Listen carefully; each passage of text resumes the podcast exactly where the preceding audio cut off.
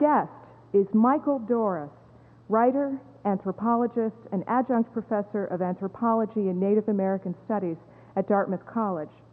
Mr. Dorris is the award winning author of many books, among them A Yellow Raft in Blue Water, Morning Girl, a new novel for young adults, The Crown of Columbus, which he co authored with his wife, Louise Erdrich, and The Broken Cord, a book about fetal alcohol syndrome, which he wrote for his son Adam, who lived with the, with the disease and who died last year. In this year of the 500th anniversary of the arrival of Europeans in the Western Hemisphere, Mr. Dorris will speak to us about a topic that is critical for our time. The title he has chosen is Rewriting American History. Mr. Dorris, it is a great honor to have you with us today, and we look forward to what you have to tell us. Welcome.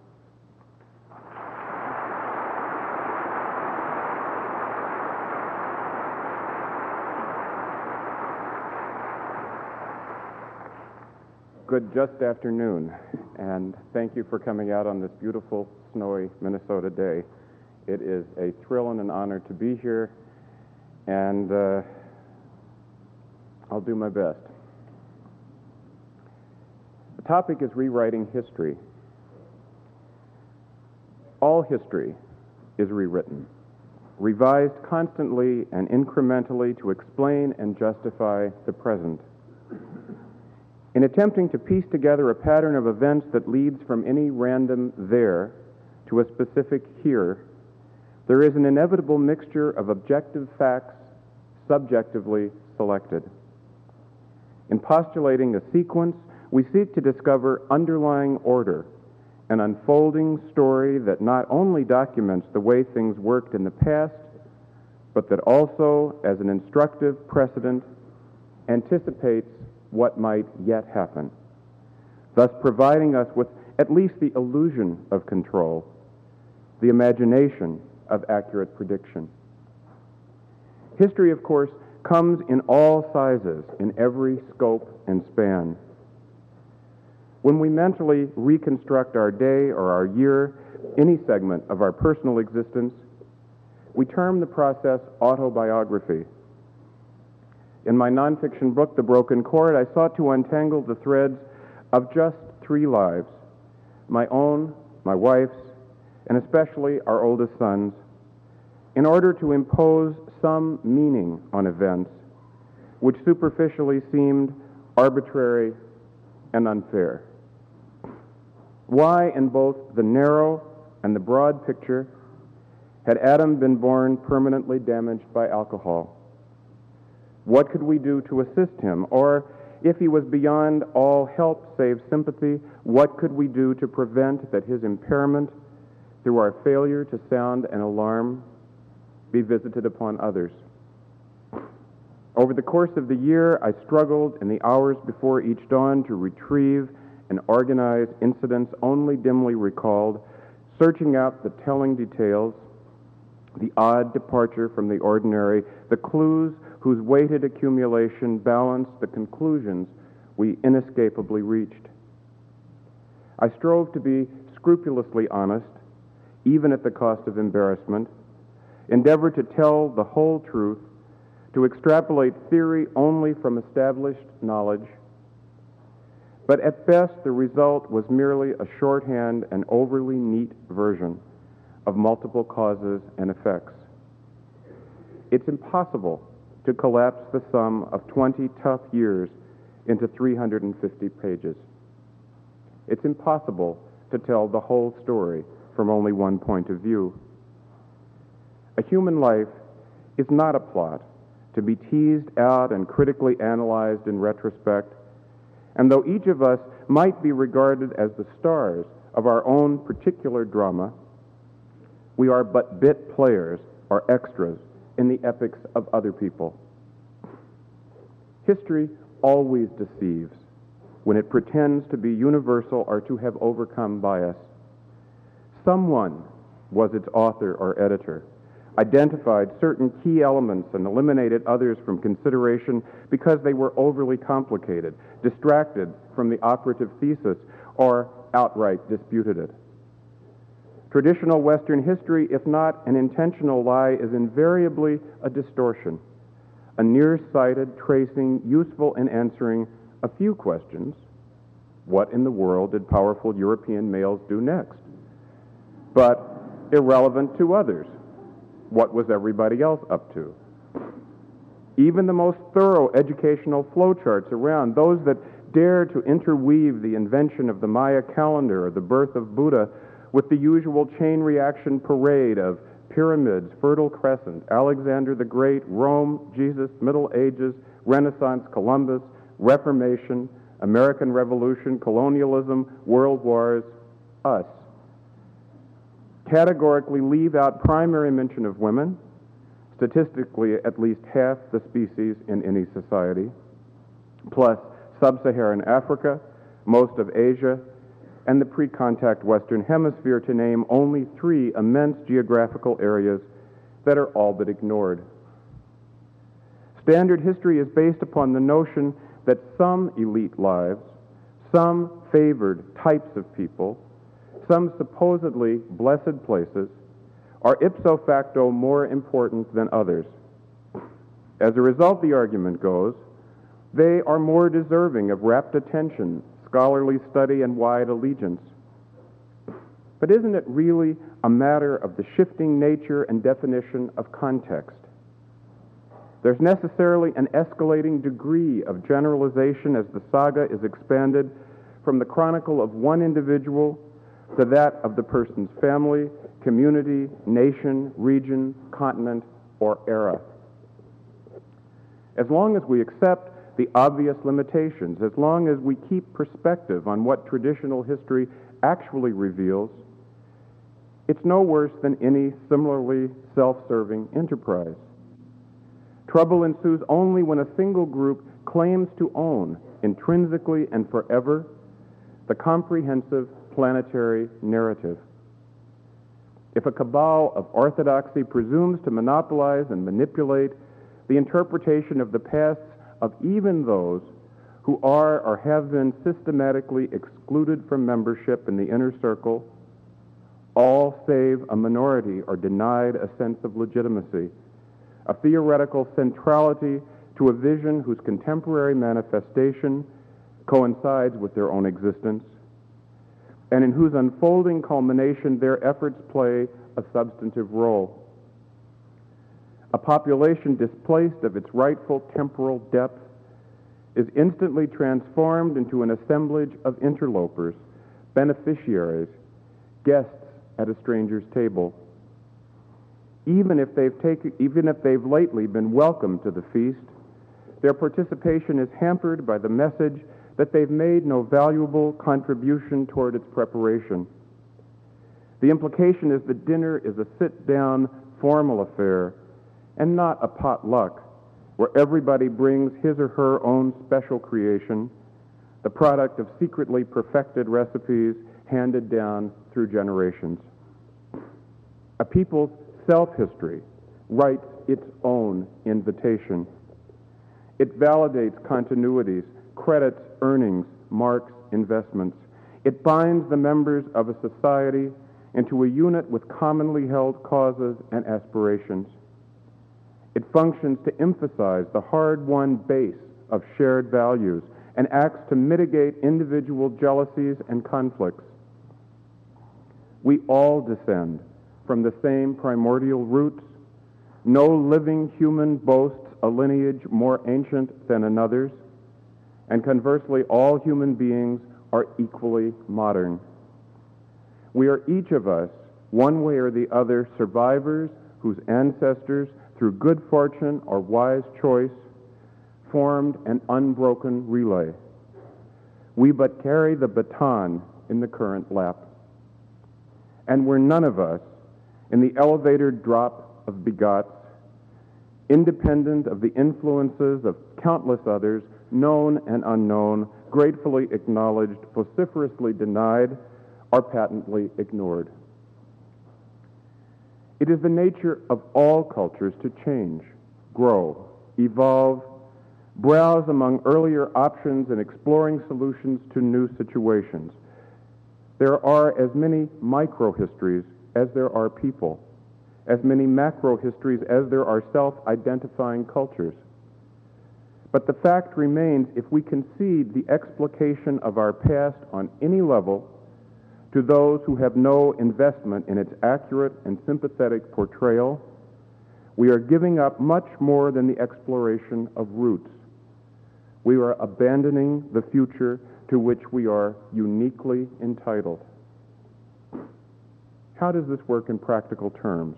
How do we plumb a plundered past without condescending, romanticizing, or fabricating?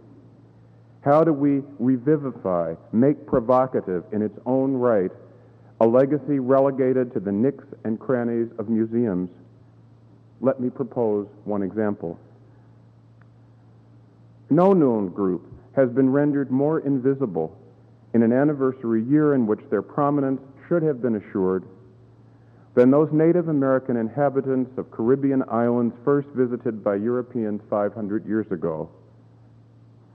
Non-literate and all but wiped out by successive infestations of old world diseases, the Taino are sketchily approachable through archaeology, through analogy with other small hunting and gathering groups, and through the journal entries of Christopher Columbus himself.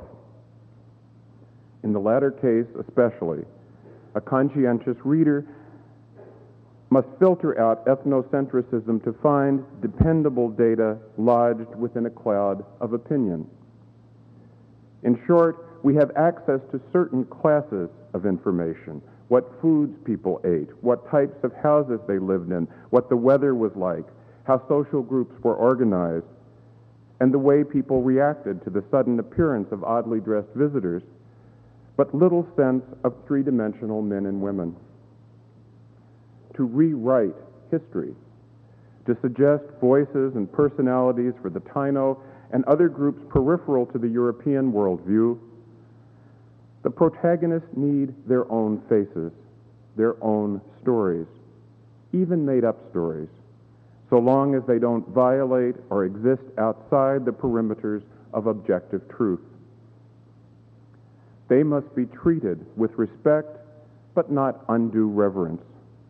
They must be actors, not reactors.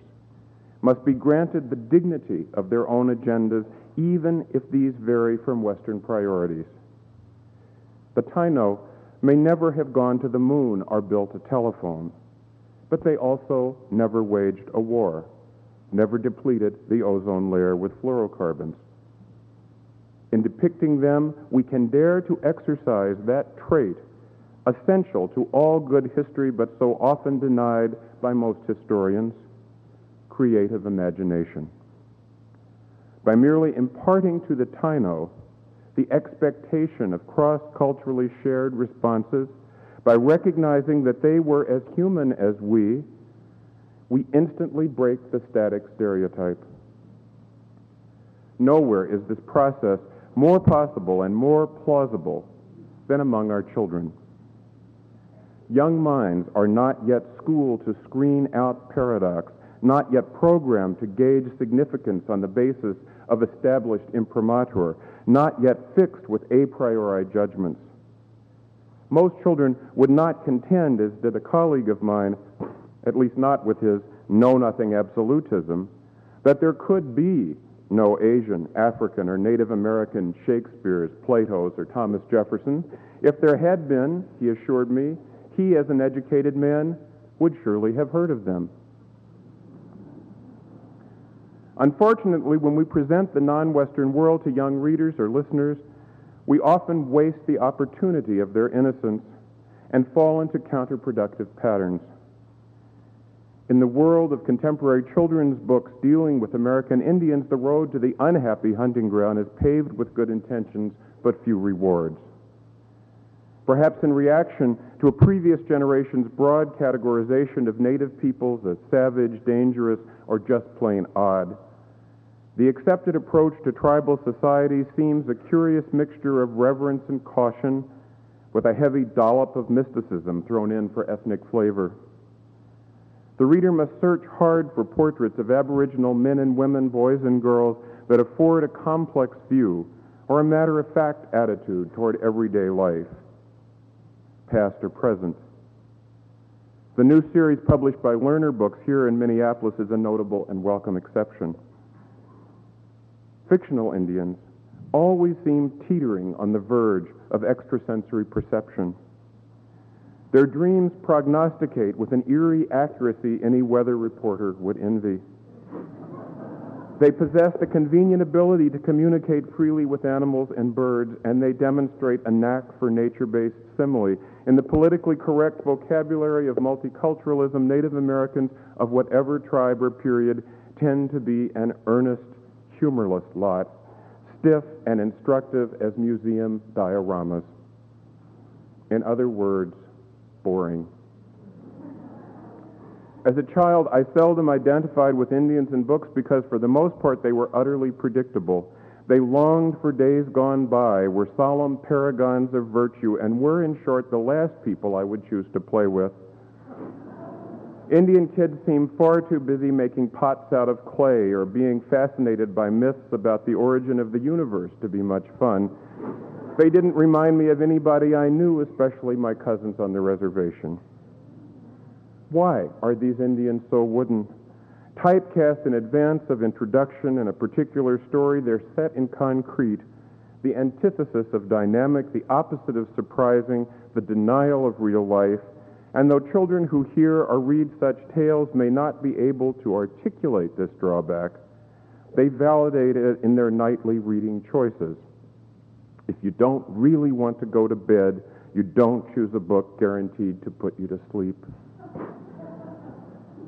In fact, portraying non Western peoples as dull is worse than bad entertainment. It's counterproductive to the intent of most parents and teachers.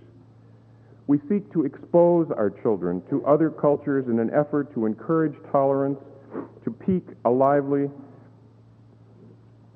curiosity, and to promote an appreciation for diversity.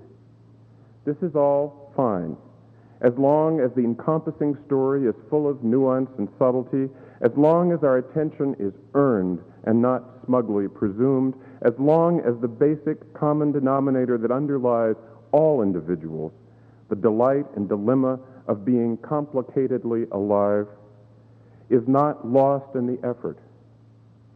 Indian children in fiction must be children as much as they are Indians, for without some primal sense of identification, some attraction towards vicarious emotion, some invitation to shared imagination that spans all the obvious points of distinction between us and them.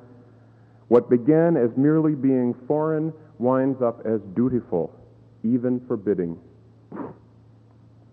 I admit, my first impulse in writing Morning Girl had to do with justice.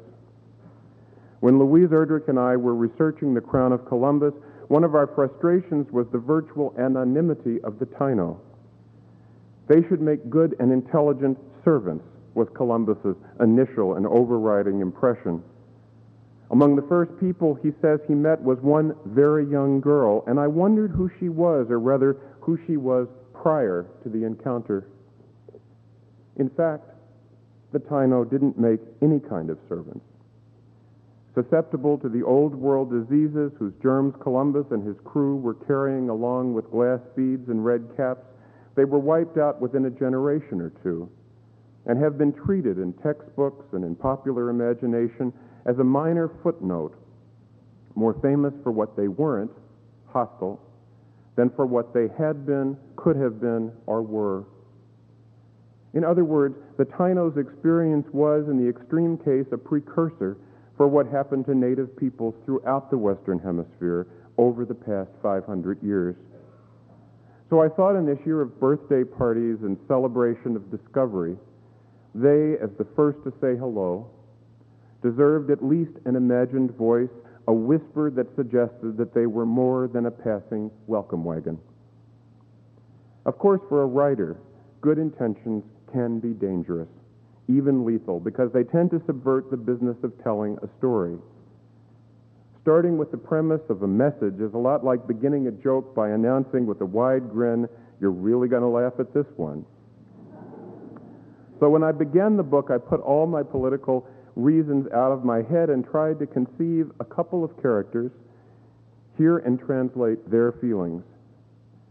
The only departure from the method I've used in adult novels was that in this instance the protagonists were a 12 year old girl and her 10 year old brother.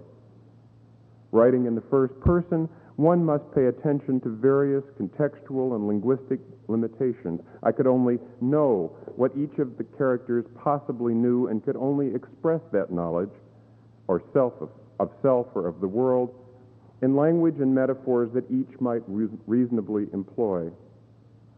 If the suspension of disbelief were done well, the story should be accessible to younger readers and listeners.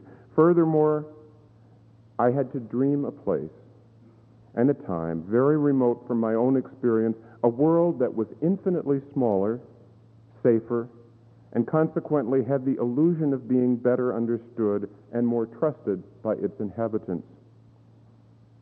Yet a work of fiction, of whatever level of reader it is aimed, is truly in its heart the product of an author's personal history. We can only draw with authenticity upon emotions we've known and tasted.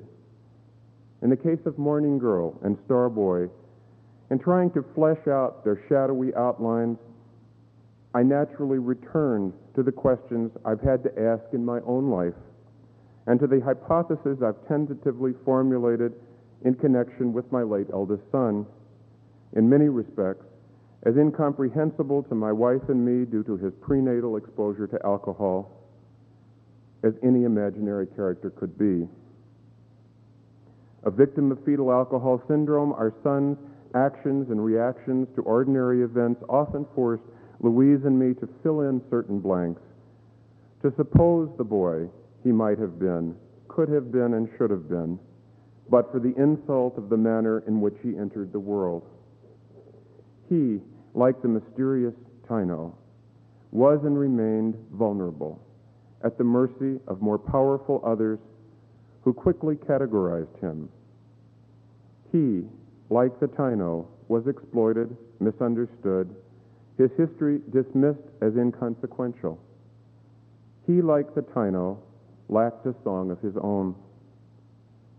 And so in Morning Girl and Star Boy, I allowed myself to speculate freely, to invite onto the page two fully invested children, curious, independent, self analytical, strong, moving towards independence, whose flaws were the flaws of youth, redeemable with wisdom and maturity.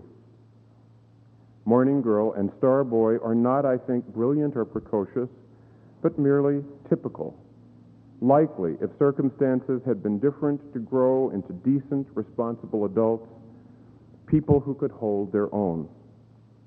In my experience, if that can happen, it seems the most marvelous of miracles. Too often, I think, when we reflect upon the sweep of history, we fail to see the individual tree for the forest. The people who met Columbus become the Taino. Instead of possibly Morning Girl and Star Boy, their parents, she wins the race and speaks to birds. The grandfather who they remember fondly, the new sister who never got to be born. All distinctions for convenience are swept aside in favor of the lump category learning disabled, good servants, homeless, primitive, invisible, without a past, without a future. It's an efficient solution, and we value efficiency. But happily, it's not a rule that a writer must follow. Alone before a page, in the quiet of early morning, anything seems possible. Dream children can come to life, talk to each other in argumentative, demanding voices assert themselves, expect to be heard. A history interrupted or interfered with can be restored, celebrated. It's been a thrill for me to listen, to allow a pleasure that real life does not permit. And if, as I'm sure is the case, I haven't gotten it completely right, perhaps in the reciprocating imaginations of those who read this little book, this mild rebuttal to the booming microphones of quincentenary self congratulation, this rewrite of possible history, two pretend Taino children will at least be recognized as capable of bearing names. On the blank slate of time, a new history of sorts can be heard. It displaces no existing chronicle, though it may illuminate them and put some of their unchallenged claims in perspective. And what do you know? There turns out to be plenty of room for everyone's story. I already mentioned Columbus's view of the Taino. They would make good and intelligent servants. He planned to take several of them back to Spain, as he puts it, to speak them, to teach them to speak. In fact, he took them back to Spain as slaves. But what might the Taino have thought? These people who didn't know about weapons, these people who welcomed visitors as good news, have thought when they saw him for the first time. I conclude Morning Girl with that, and I'll conclude my prepared remarks with just a little bit of that story. This is Morning Girl speaking. She's 12 years old, and she's out early in the morning on her island. I looked at the place where I was to remember it. The island was all green and brown, the flowers red and yellow, the sky a deep and brilliant blue. At my feet, the tip of something white stuck from the sand. I stooped and dug with my fingers and pried out a small, empty conch, washed so gently by the sea that not a single chip was missing. Just the way my brother Starboy insisted for the shells he liked to keep. My gift would be the start of his new collection, replacing what the storm had borrowed. Things would be the way they had been, only better. I put the conch into a bowl of dry seaweed where I could find it later and ran into the water. Dawn made a glare on the ocean, so I splashed through the shallow surf and dived without looking. I felt the hair lift around my head, felt a school of tiny fish glide against my leg as I swam underwater. Then in the distance, I heard an unfamiliar and frightening sound. It was like the panting of some giant animal, a steady, slow rhythm dangerous and hungry, and it was coming closer. I forgot I was still beneath the surface until I needed air, but when I broke into the sunlight, the water sparkling all around me, the noise turned out to be nothing. The breathing was the dip of many paddles, and it was only people coming to visit. Since I could see they hadn't painted themselves to appear fierce, they must be friendly or lost. I swam closer to get a better look and had to stop myself from laughing the strangers had wrapped every part of their bodies with colorful leaves and cotton. Some had decorated their faces with fur and wore shiny rocks on their heads. Compared to us, they were very round. Their canoe was short and square, and in spite of all their dipping and pulling, it moved so slowly. What a backward, distant island they must come from, but really to laugh at guests, no matter how odd, would be impolite, especially since I was the first to meet them. If I was foolish, they would think they had arrived at a foolish place. I won't make a mistake, I told myself. I kicked toward the canoe and called out the simplest thing Hello! One of the people heard me, and he was so startled that he stood up, made his eyes small, as fearful as I had been a moment earlier. Then he spotted me, and I waved like I've seen the adults do when visitors arrive. My fingers spread to show that my hand was empty. The man stared at me as though he'd never seen a girl before, then shouted something to his relatives. They all stopped paddling and looked in my direction. Hello, I tried again. Welcome to home. My name is Morning Girl. My mother is She Wins the Race. My father is Speaks to Birds. My, my brother is Starboy. We will feed you and introduce you to everyone. All the fat people in the canoe began pointing at me and talking at once. In their excitement, they almost turned themselves over, and I allowed my body to sink beneath the waves for a moment in order to hide my smile.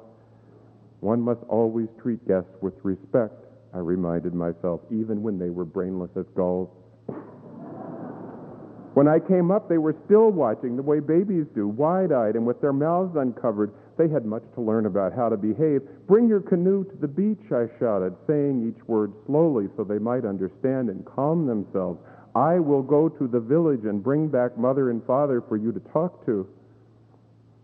Finally, one of them spoke to me, but I couldn't understand anything he said. Maybe he was talking Carib or some other impossible language. But I was sure we would find ways to get along together. It never took that much time. And acting out your thoughts with your hands could be interesting. You had to guess at everything and you made mistakes. But by midday, I was certain we would all be seated in a circle, eating steamed fish and giving each other presents. It would be a special day, a memorable day, a day full and new. I was close enough to shore now for my feet to touch bottom, and quickly I made my way to dry land. The air was warm against my shoulders, and there was a slight breeze that disturbed the palm fronds strewn on the ground. I squeezed my hair, ran my hands over my arms and legs to push off the water, then stamped on the sand. Leave your canoe right here, I suggested in my most pleasant voice.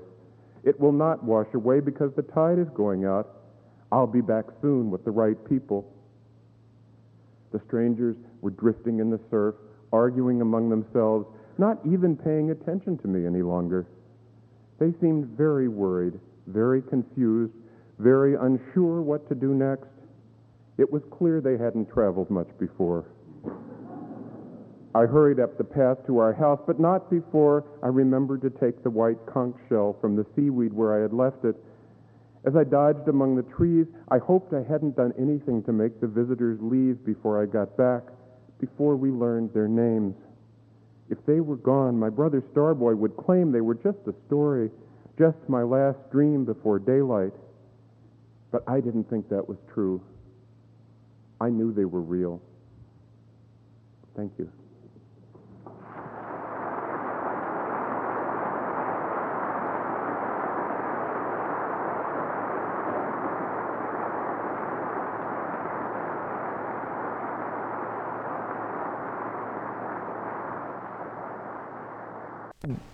Today's questions will be sorted by Randy Lebedoff and Wenda Moore.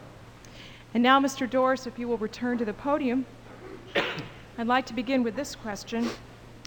I understand you recently spent some time in Zimbabwe, in Africa. Would you tell us something about that experience?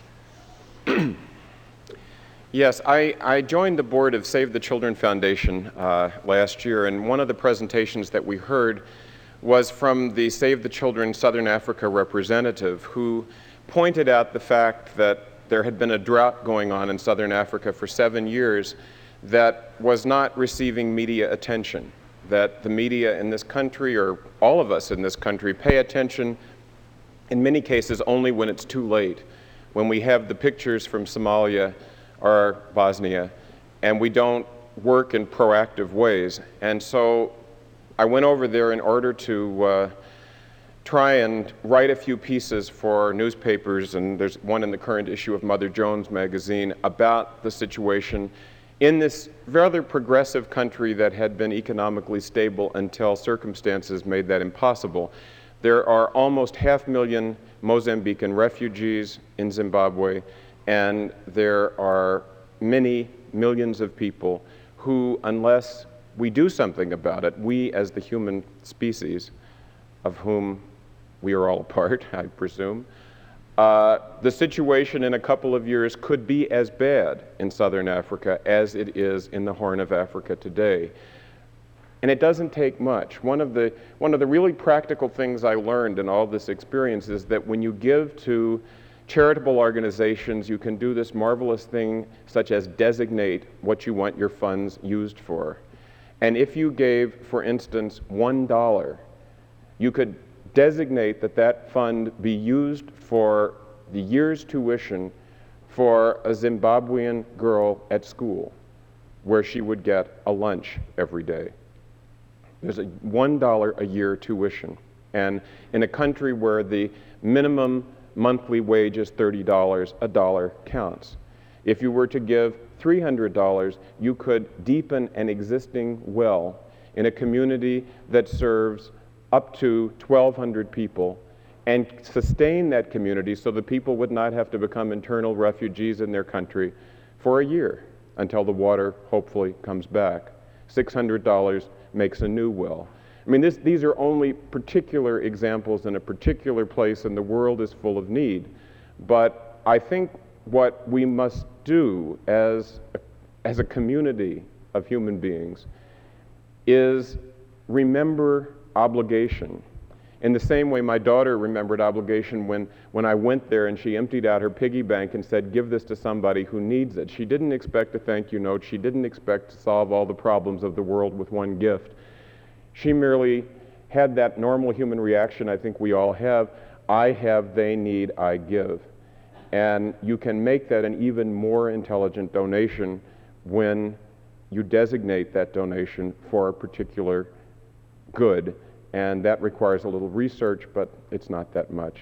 And I, I didn't mean to give a pitch, but, but it's, it's, it's a strange thing when you go to a place like that and you go to a refugee camp with 42,000 people and not a doctor in sight, and 12,000 people living without shelter in the winter, and then you come back to the affluence of the United States, and you find yourself in this weird tightrope between going crazy and thinking I'll drop everything else and devote my whole effort to this one particular cause and forgetting about it altogether, we each of us, I think, have to find a way to find a middle road. Thank you. Question from our audience What is the appropriate role for fiction to play in enlarging and revivifying history? At a, at a talk uh, earlier this year, someone asked me, What is the difference between history and fiction? And I said, Fiction was true. Uh, I think fiction plays an enormous role as a complement to statistical history or to objective history. All history is subjective, as I suggested in my talk. History and all fiction theoretically is subjective. And so, if one meshes the two, if one imagines people within the structures that have been created by so called objective history, then I think we make a kind of bridge that traditional history alone does not permit. And that is, that is a bridge of empathy. And so, good fiction, that is, fiction that is consistent with the facts, that doesn't violate or glamorize or or, or romanticize the facts, but rather fleshes them out, uh, is a very important tool. Thank you. Uh, for the youth in our audience, what thoughts do you have to share about writing our history in the future? I think everybody has to fight for their own history uh, and fight for a way for that history to be heard. I'm not talking about replacing other people's history. I'm talking about seeing things valid within one's own narrative. And history is told on many levels. History is told around kitchen tables all the time. And it's a very valuable history. History can be written down in letters. History can be kept in journals.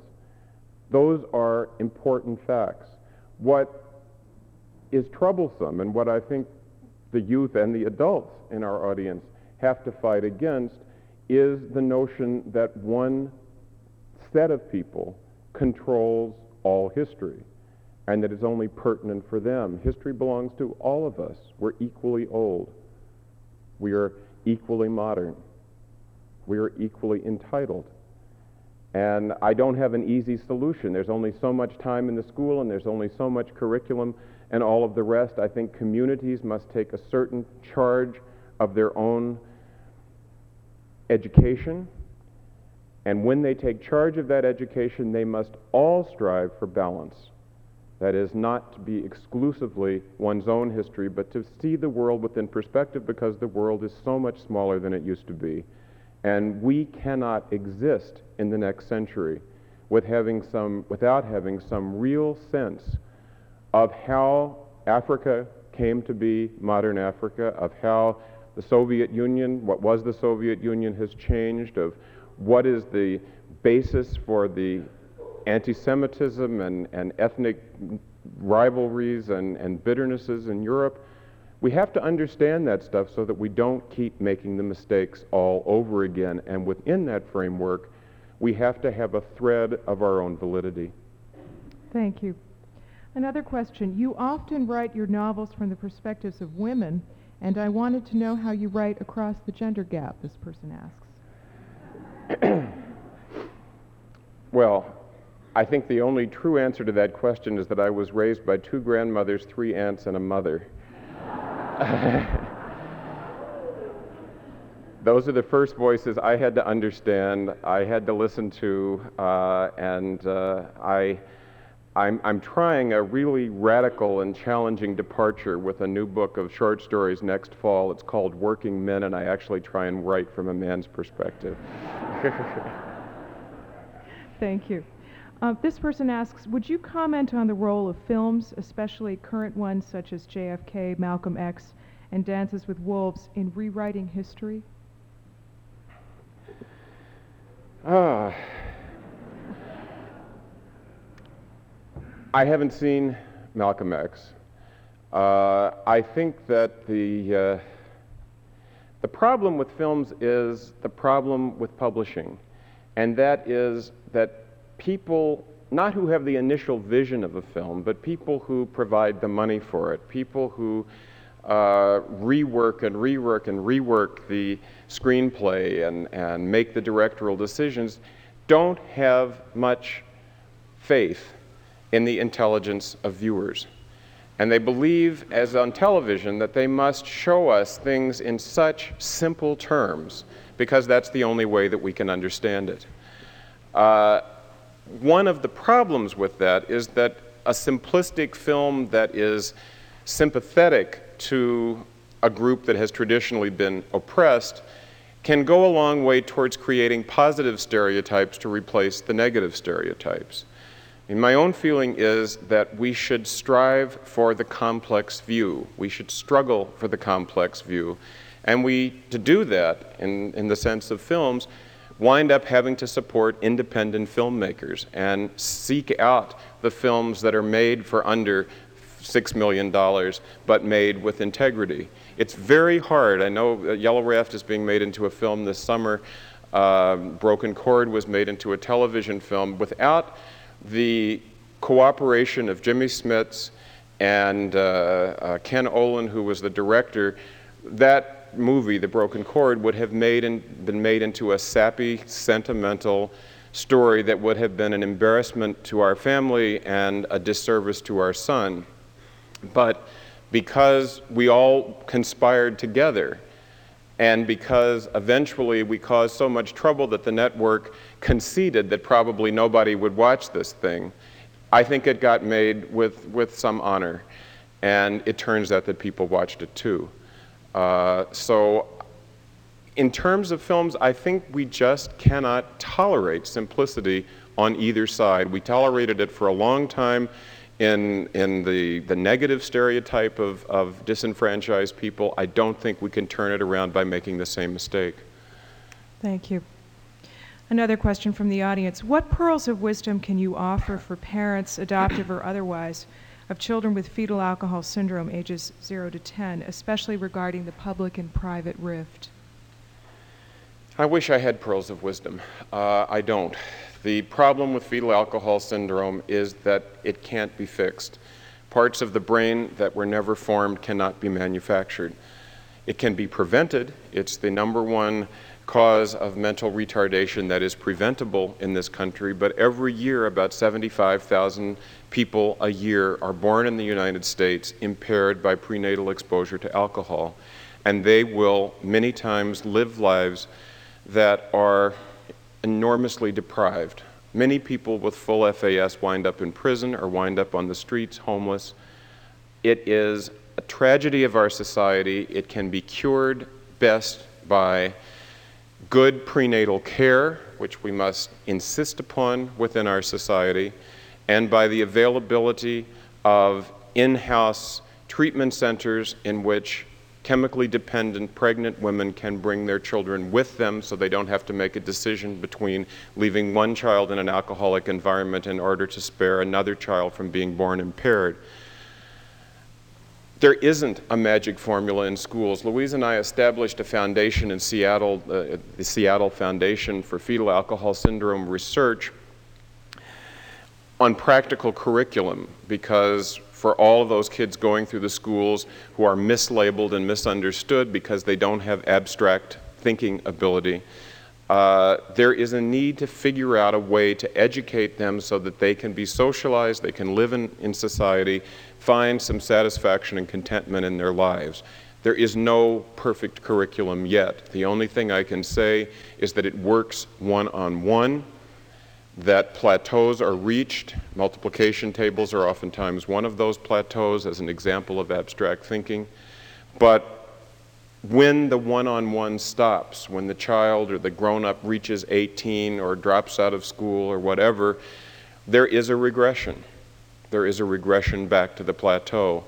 So, what I think we need are some sort of safe places within our cities, within our country, where people who are happy but incapable of understanding the rules of society can live out their lives functionally. Uh, I'm certainly not talking about ghettoization, and I'm certainly not talking about having this as an ongoing situation. I think we need to have real prevention. But as of right now, for those of you who are FAS or FAE parents or who have any children who are damaged and not fit into the mainstream, you know that private treatment centers cost about $80,000 a year. And there are very few of us that can afford that for the lifetime of a child, which might be a normal lifespan. So we need as a society to take some responsibility for situations which we at least compl- complicitly agreed to by not, by not opposing. Thank you. What suggestions do you have for educators of primary school children as they as the educators themselves try to develop a more inclusive curriculum? Well, I don't presume to, to know how to educate people. Uh, I, I, assume the question has to do with, with American Indian curriculum, and I, I do have an idea on that. I've always thought that it was an unwise strategy to teach children about American Indians in the first and second grade and then forget them. Because grown ups then come and look at land claims issues or are legal issues, and they're looking at it from the point of view of the second grade uh, Thanksgiving pageant. Uh, it doesn't work. I think that the best way, if I were in charge of the world or I were in charge of a curriculum, I would start in the early years.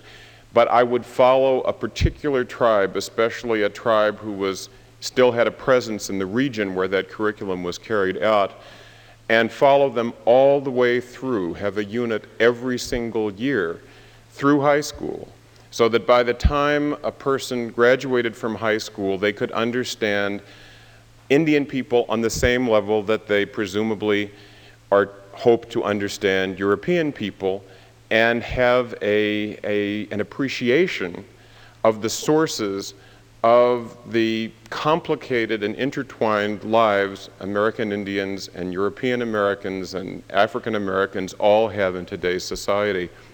I don't think it needs to be extremely long. I mean, if we did it only in the inevitable Thanksgiving week, but a kind of yearly update on what happened next, and you eventually got to those terribly complicated issues uh, having to do with the creation of treaties and the breaking of those treaties and the situation of special status today, I think we as a society would all benefit. And I certainly don't think this should exist only in schools with primarily Indian students.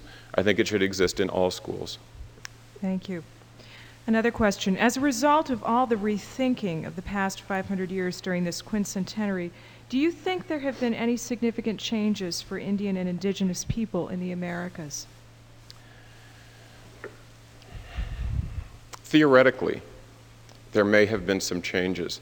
The fact of the matter remains that the two poorest counties in the United States are the two Sioux reservations in the southwestern corner of South Dakota, where unemployment runs 80%. I think one of the problems with history, to get back to our, our initial topic today, is that we look in the past, we beat our breasts, and we say, oh, weren't they terrible back then? And wasn't that awful? And we shed a few tears and we walk out of dances with wolves and we feel okay. Uh, I think that we don't have to look far to find things that we can do, things that we can invest in, uh, on a very practical level. And that, you know, it has to. It starts with education. It absolutely starts with education. Doesn't necessarily mean charity. It starts with respect. It starts with going to the library and finding out things. I think that the attention focused on the issues of morality during the quincentenary, which was, were very troublesome to some people who wanted simply a celebration, probably have been constructive because we can see, perhaps with less defensiveness, mistakes that were made in the past, and perhaps we can learn from them so that the next 500 years we don't repeat those mistakes, not just towards Native Americans, but towards people in other parts of the world as well. Thank you. What advice would you give to President elect Bill Clinton about rewriting history and the issues that he will face?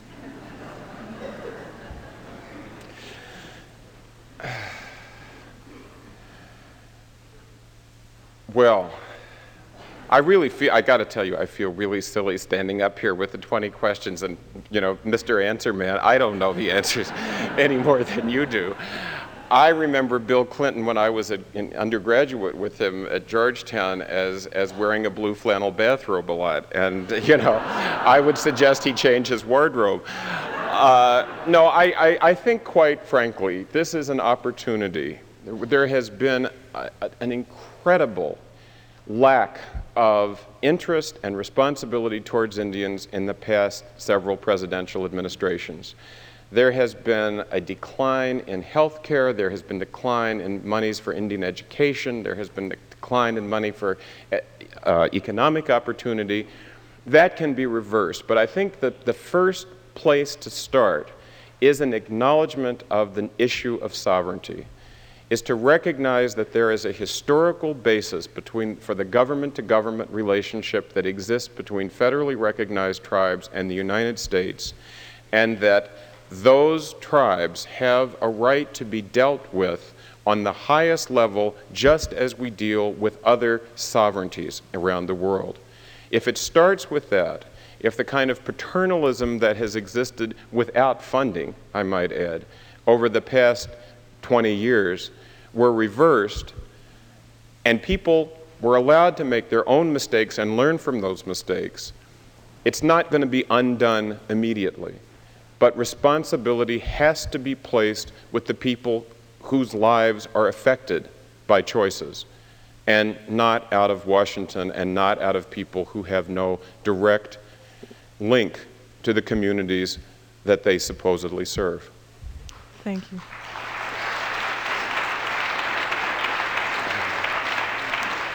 Some young people in our audience would like to know that if you are Native American, what tribe do you come from? Where did you grow up? What reservation do you have cousins on? And do you go to powwows? And do you speak your language?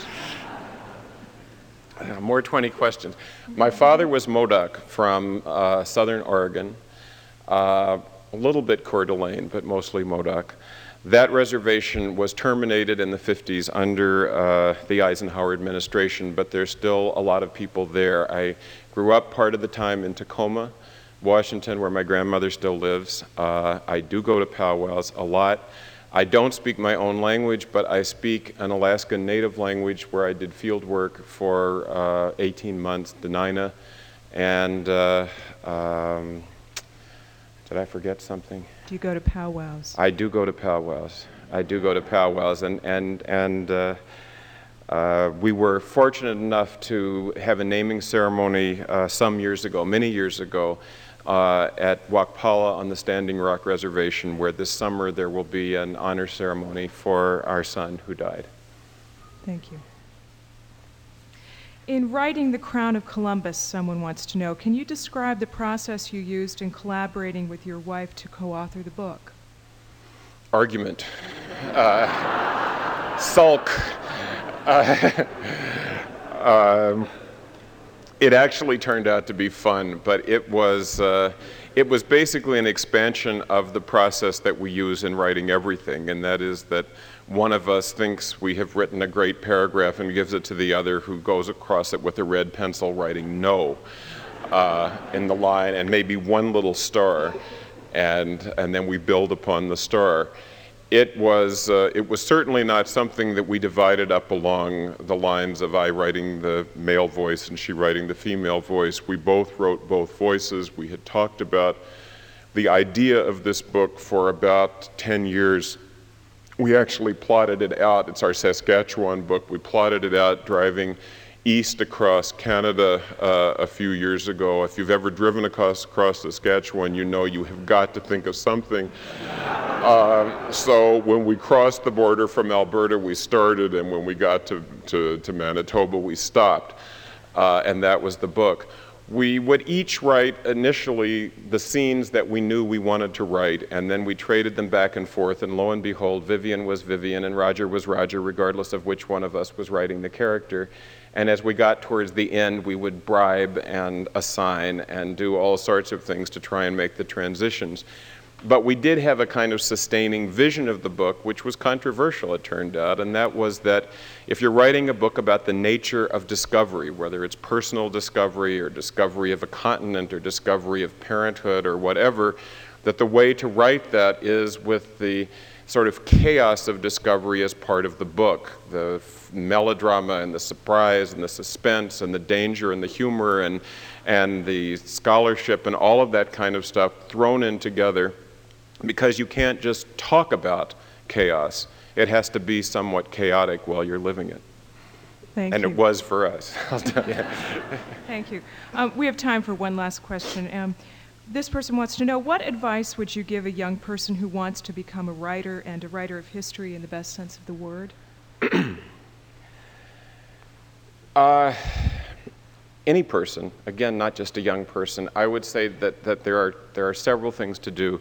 One is to keep a journal, to write something in it every day, uh, because when you eventually sit down to write about a character at a certain stage of life, you can go back to that journal, and even if you don't crib from your own life, it will be a kind of mnemonic device that gives you an insight into the point of view of a person of that age and, and provide you with lots of ideas. It's also great practice. Uh, I would suggest, too, that you have lots of different kinds of jobs uh, interact with as many different people as you possibly can, uh, really taste the world in as many stages and at many classes and as many places as you possibly can discover because you write out of experience and so you have to have experience to write out of it. Uh, I would also say don't be discouraged. Uh, I had a terribly discouraging moment when I was in college. I wrote a story I thought was pretty good. It got a bad review in the school newspaper, and I didn't write again for 10 years. Uh, either don't read your reviews, uh, which is probably good advice, uh, or, uh, or get over them, basically. I eventually wrote Yellow Raft in Blue Water and included several lines from that story that were those lines that had been particularly singled out as being uh, unfavorably comparable to the Mary Worth comic strip, and uh, sent a copy of the finished book to my detractor. and uh, do that too if you're going to be a writer. Thank you. Thank you.